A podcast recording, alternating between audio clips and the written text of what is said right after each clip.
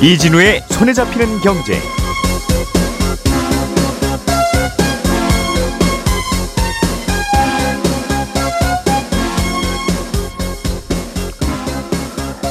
안녕하십니까 이진우입니다. 모처럼 아파트 시장에 큰 장이 섰습니다. 서울에서만 6천여 가구에 달하는 새 아파트 분양 소식이 나왔는데요. 잠시 후에 이 얘기 자세하게 좀 들어보겠습니다.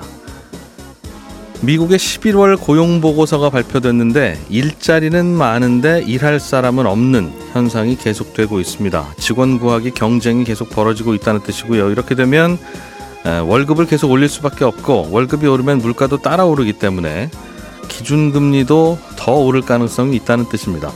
미국의 기준금리는 돌고 돌아서 우리에게도 영향을 크게 주는 뉴스라서 이 내용도 자세히 좀 들어보겠습니다. 12월 5일 월요일 손에 잡히는 경제 광고 잠깐 듣고 우리나라 11월 물가지수 조금 낮게 나왔다는 소식부터 챙겨서 들어보겠습니다. 오늘의 뉴스를 프로파일링 합니다. 평일 저녁 6시 5분 표창원의 뉴스 하이킥.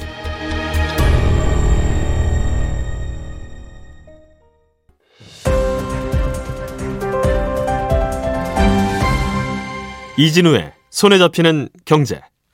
예, 경제 뉴스 정리하는 즐거운 시간. MBC 양효걸 기자 그리고 손에 잡히는 경제 박세훈 작가 그리고 어, 월요일의 목소리 안승찬 기자 이렇게 세 분과 함께합니다. 어서 오세요. 네, 안녕하세요.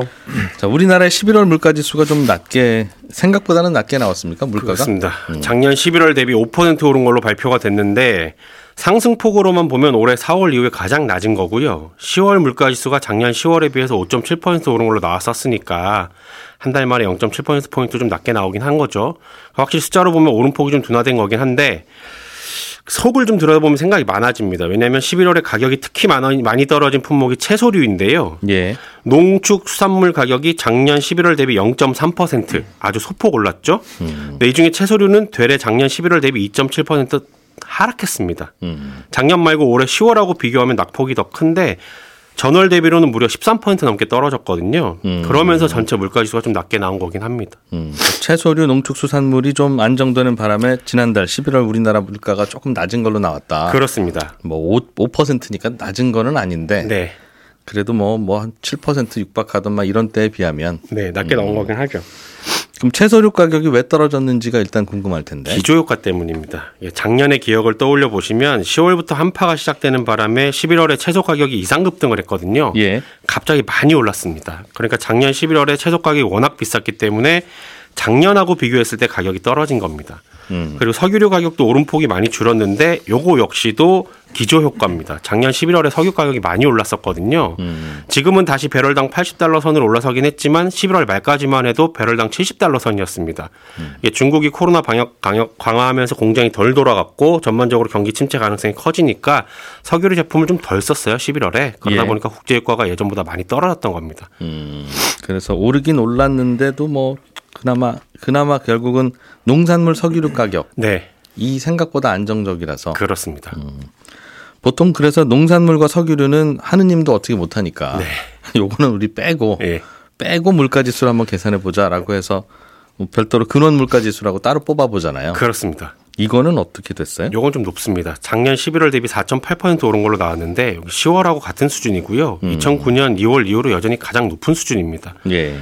문제는 이제 한국은행은 이번 달에도 물가 지수가 높게 나올 거라고 보는데 이유가 국제 12, 월에도 네, 예. 국제 유가가 이달 들어서 다시 좀 오르고 있고요.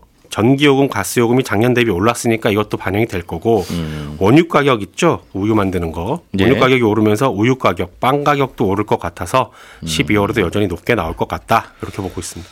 음. 물가가 좀 잡히는 소식은 좀 나중에 들릴 거라는 뜻이군요. 그렇습니다. 음. 그래.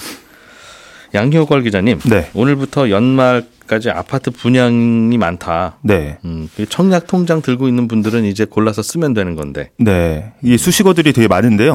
단군 일의 최대 뭐 재건축 사업이다. 뭐 역대 최대 규모 단지다. 뭐 해서 추진 과정에서 우여곡절이 많았던 이 둔촌 주공 아파트가 드디어 이제 일반 분양을 시작하는데 예. 이 서울 강동구에 이제 정식 명칭이 올림픽 파크 포레온 오늘 특별 공급을 시작으로 청약을 받습니다. 음. 여기에 이제 서울 성북구 장위동의 장위 4구역 재개발, 장위 자이 레디언트도 하루 차이로 일반 분양을 시작하는데 네. 사실 물량이 엄청납니다. 그래서 두 단지가 서울에 쏟아내는 물량이 거의 지난 2년 동안 분양 물량하고 비슷한데 모두 음. 6,100가구가 넘습니다. 그러니까 예. 사실 입지로만 보면은 지난해나 올해 초까지만 해도 사실 묻지마 청약이 이루어졌을 곳들인데 이 최근에는 사실 주택 시장이 워낙 빠르게 냉각되고 있다 보니까 음. 이런 이제 분양 시장의 대어라고 할 수 있는 이제 단지들도 아, 이게 청약 통장 들고 있는 분들이 이제 고민이 좀 깊어질 수밖에 없고요. 음. 이 당연히 또 금리 때문에 금융 비용 도 만만치 않고 어, 하지만 일단 이제 올림픽 파크 포레온의 경우에는 뭐 지하철 5호선, 9호선 여기 가깝고 음. 전국에서 가장 큰 규모의 단지다. 그래서 12,000세대가 넘거든요. 그래서 어 장위 자이도 지하철 6호선 지나가고요. 음. 장위 뉴타운 남쪽에 있기 때문에 일단 입지에 있어서만큼은 뭐 관심을 계속해서 받아왔습니다. 여기도 양쪽 다 분양가 상한제가 적용돼서 네 맞습니다. 주변 시세보다 싸게 내놓는다고 내놓은 거죠. 네 맞습니다. 그래서 음. 일단은 뭐 아까도 입지 말씀드렸지만은 입지 면에서는 뭐 가격 좀 유심히 좀 봐야 될 것 같습니다. 일단 아, 올림픽 파크 포레온의 경우에는 이제 전용 59, 59제곱미터. 예전 20평형 대. 예, 20평형대. 예. 10억 중반대고요.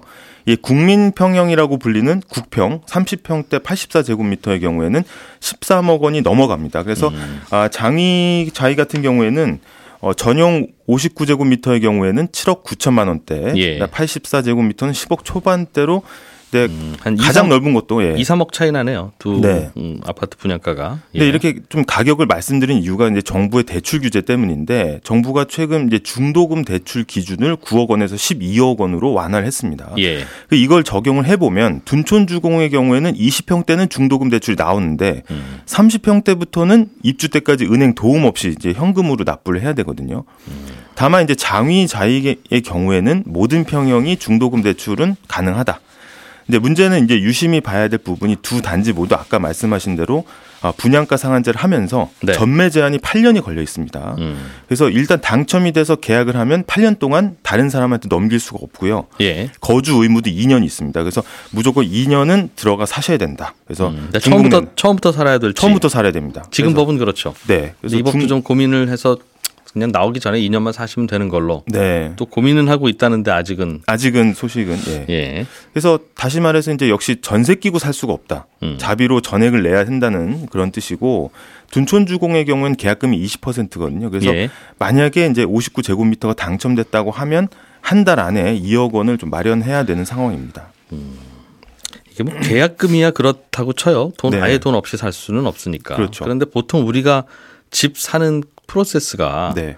전세금 빼서 집 사든가 무주택자는 그렇죠. 그렇죠? 네. 1주택자도 지금 있는 내 집 팔고 이제 저 집 사는데 그렇죠. 내 집이 언제 팔릴지는 좀 기다려 봐야지 어떻게 딱 맞춰서 하겠어요. 네. 그런데 아니 모르겠습니다. 하여튼 10억 넘게 현금 있으신 분들만 이거 하세요라고 하면 네. 그거 왜 그러는지 모르겠어요. 뭐 갈아타거나 혹은 뭐 내 집 마련하지 말라는 뜻도 아니고 일단은 이제 분양 원가가 예. 사실은 많이 지금 오른 상태고요. 그래서 음. 일단은 이제 분양가 자체도 사실 비싼데 분양가 상한제로 억누른다고 해도 예. 일반의 어떤 지금 시장 분위기로 보면 이제 높아 보이는 거죠. 음. 일단 이제 전문가분들은 이제 분양가도 중요한데 네. 사실은 숨은 비용 좀 꼼꼼하게 봐야 된다 이렇게 얘기하는데 아, 좀더 비쌀 수 있다. 네네. 음. 왜냐하면 이제 고금리 시대에 중도금 대출 이자 따져 봐야죠.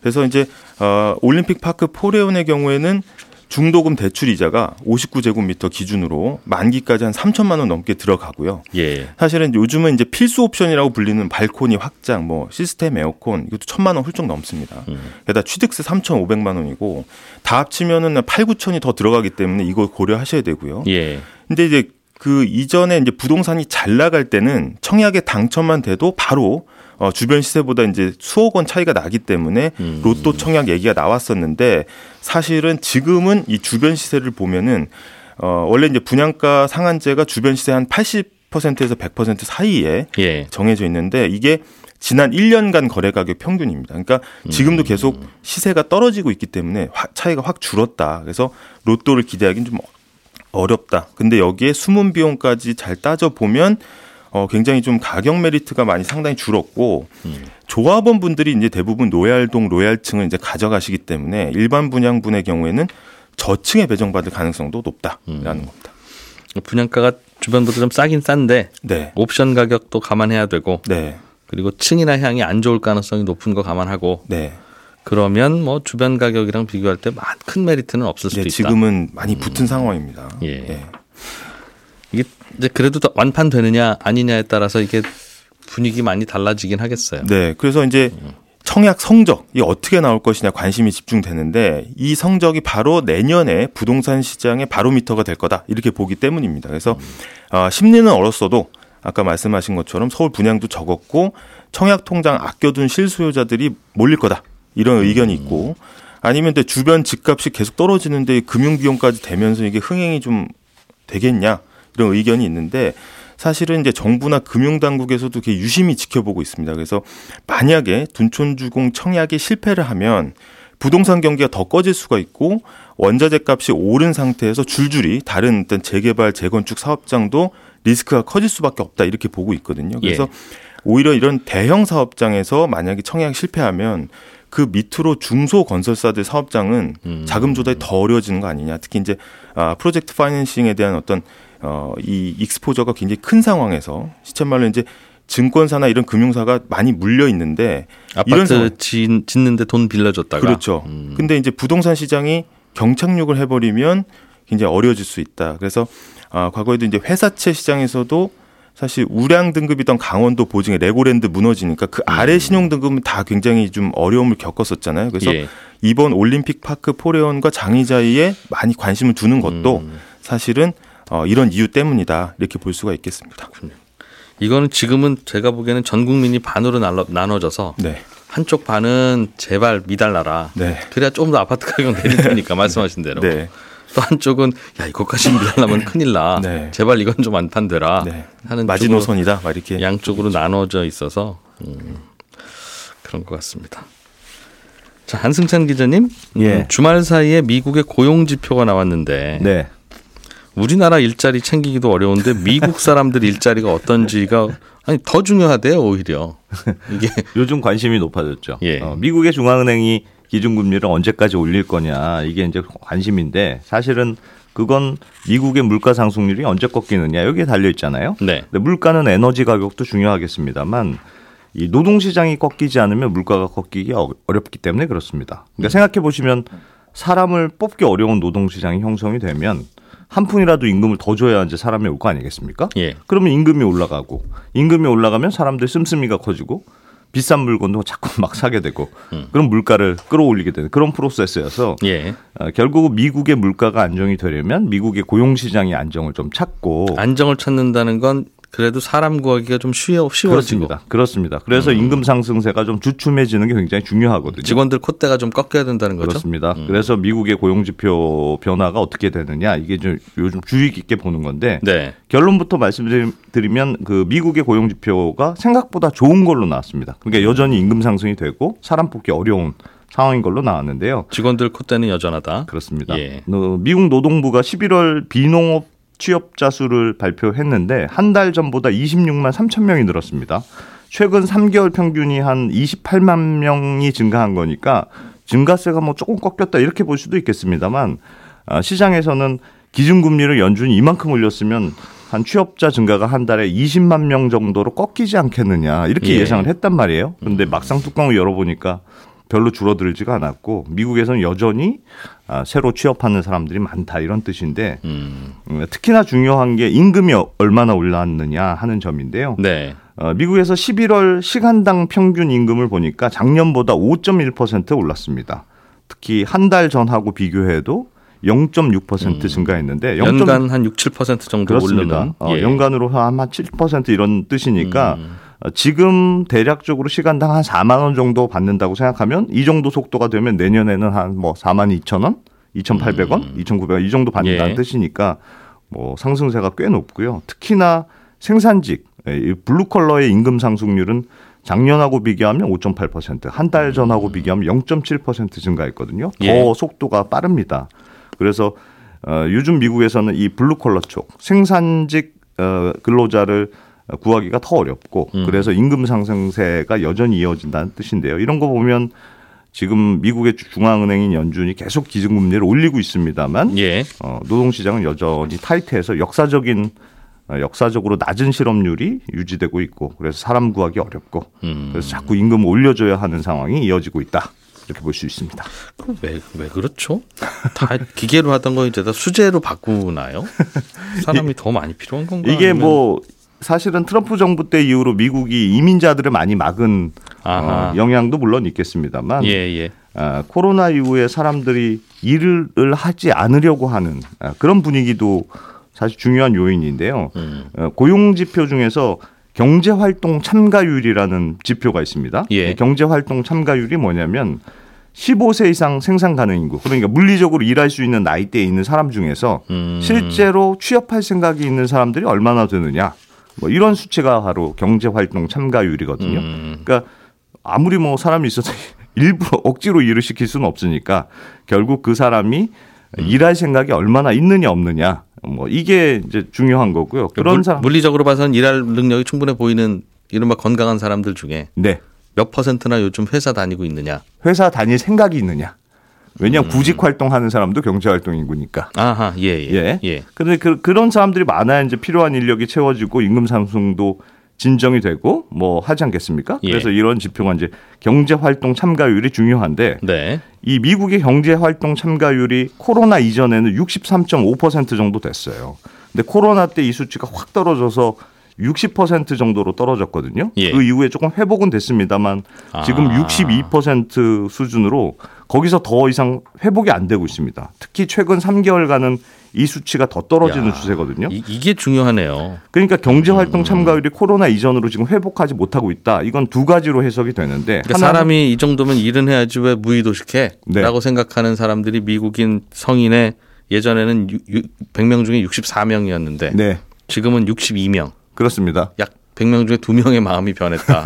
까짓 거 일 안 할 수도 있는 거지. 그렇, 그렇죠. 어. 그래서 코로나가 끝났는데도 지금 일할 때 있는 나이대에 있는 사람들이 일을 일 복, 일터로 복귀를 안 하고 음. 그냥 계속 놀겠다 이렇게 생각하고 있는 사람들이 많아졌다는 뜻이고요. 예. 어, 아니면 55세 이상 나이가 좀 있는 분들이 이참에 일찍 은퇴하자 이렇게 음. 결심하고 있다는 뜻으로 해석이 되는데 있고. 예. 음. 특히나 요즘은 이 55세 이상 나이대 은퇴 속도가 굉장히 빠른 걸로 나오거든요. 이런 분들은 대체로 이제 숙련된 노동자라고 부를 수 있는데 아. 이런 숙련된 노동자가 은퇴를 하면 이 자리를 젊은 층들이 좀 빨리 채워져야 되는데 네. 말씀드린 대로 젊은 층에서 취업할 생각이 예전보다 좀 줄어들고 그냥 놀자 이런 분위기가 많아져서 인력이 충분히 채워지지 음. 못하고 있다는 게 지금 노동시장의 분위기입니다. 그러네요. 숙련된 노동자 한 분 나가면 또 비숙련 노동자는 한 분으로 업장, 부족하죠. 업장 안 돌아가잖아요. 예. 예. 음, 그래서 또 더 뽑아야 되는데 오히려 잘 안 뽑히고 있다. 네, 그렇습니다. 음. 그러다 보니 경기는 분명히 안 좋아지는 느낌인 것 같은데 계속 사람은 부족하다 그 말이죠. 예. 음.